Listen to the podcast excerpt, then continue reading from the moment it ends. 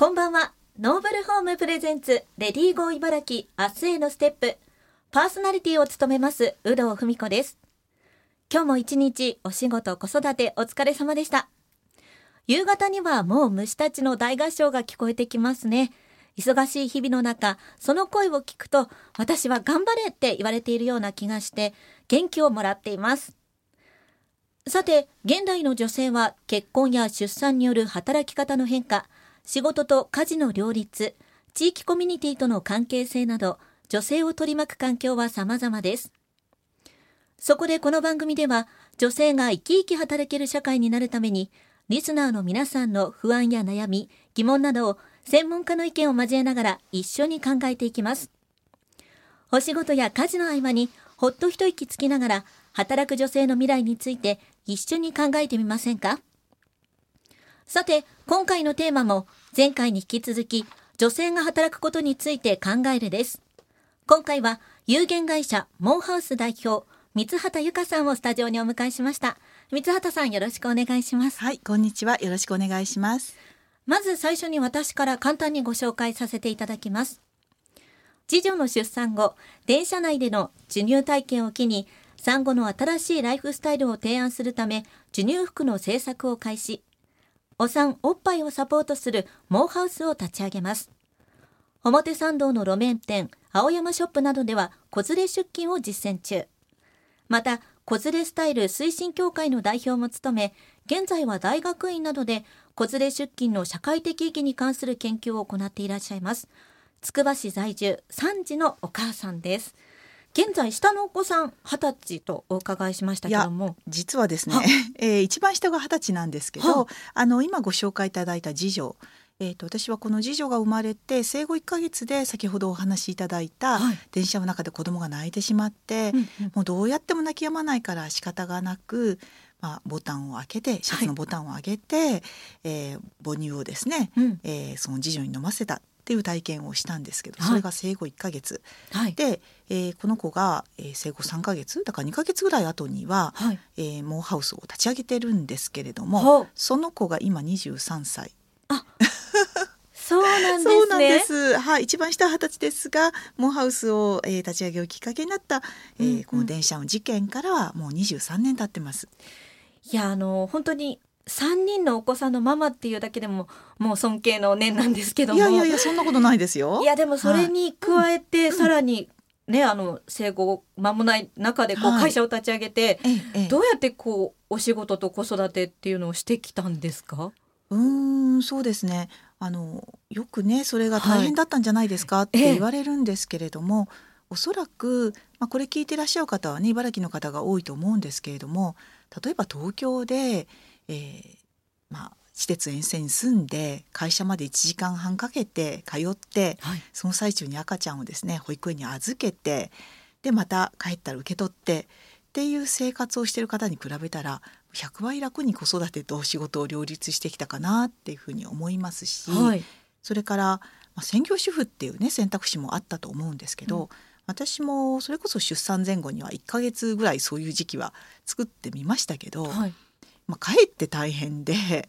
仕事してた方が私はバランスよく子育てができたなと。多分子育てだけやってたらすごく悪いお母さんになってしまったような気がするので、はい、私にとってはこの仕事と子育てを両方やるっていうことがしかもねそれを、まあ、この後いろいろお話をしていきますけども、はい、あの分けるんじゃなくって、うん、適度に混ぜながらやるっていうのが本当にベストバランスででおそらくそれは多くのお母さんにとっても、はい、えそんな答えあったんだっていう話じゃないのかなというふうに思いますね。えでも実際、まあ、子供がね、うん、私も横にいてこう、ええ、仕事のね、あのライターみたいな仕事とかをしてたりしても結構集中できなかったりするんですけど、それはわ、かります。あとはねそうですね番組の準備とかも結構集中できないなって思うんですけどもそういうのはもうこう両立はできるんですかね？仕事の種類によりますね。はい。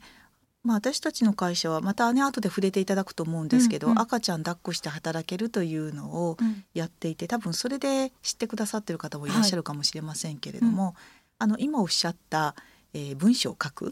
ていうのは、なかなか子連れでは難しい仕事の一つかなと思います。ででもできそうなのでねそれを試してやっぱり無理じゃんって思う方いらっしゃるんですけどでも本当に仕事によってはできることもありますし、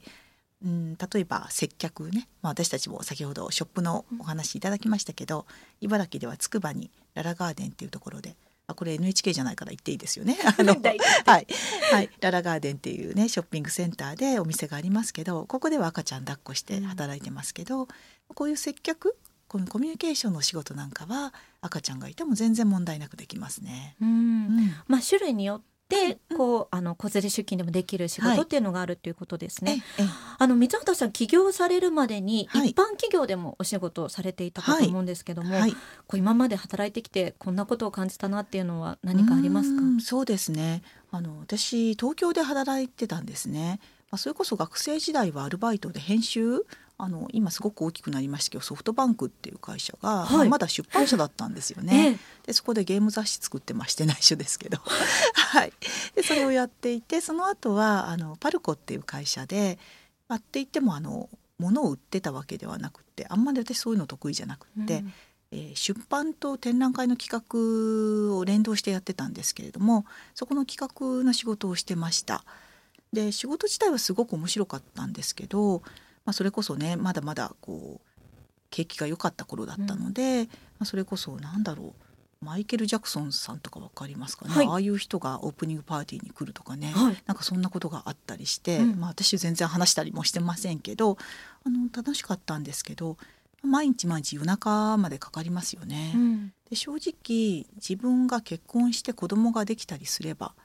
特にそれをすごく希望してたわけじゃないんですけどもおそらくそういうことがあれば自分の仕事人生は終わりなんだろうなっていうふうに最初から諦めてましたね。うん、うん、やっぱり時代的にもそういう時代だったっていうのはありますよね。うんうん、そうですね。で実際にまあモンハウスを立ち上げられて、はい、まあそこでこう女性を雇用していくわけなんですけども、そこでこう気が付いた女性が働くことについての現状とか課題っていうのは何かありますか？そうですね。実際にはあの、まあ、茨城に引っ越してきてなかなか東京に通うのは難しいので、うん、まあ、いろんな形で仕事試したんですよ。はい、まあ、そうは言ってもね子供産んだら自分の仕事人生終わりだよねとは言っても多分何か答えがあるんじゃないかってちょっと思ってたところがあってで、まあ、小さなあのパートの仕事とかそれからフリーランスで編集をやるとか、まあ、自分でも雑誌をあ、まあ、これは友人とね「ママトーン」っていう雑誌を立ち上げたりとか、まあ、いろんなことを試してやってみる中で、まあ、意外とできるなと。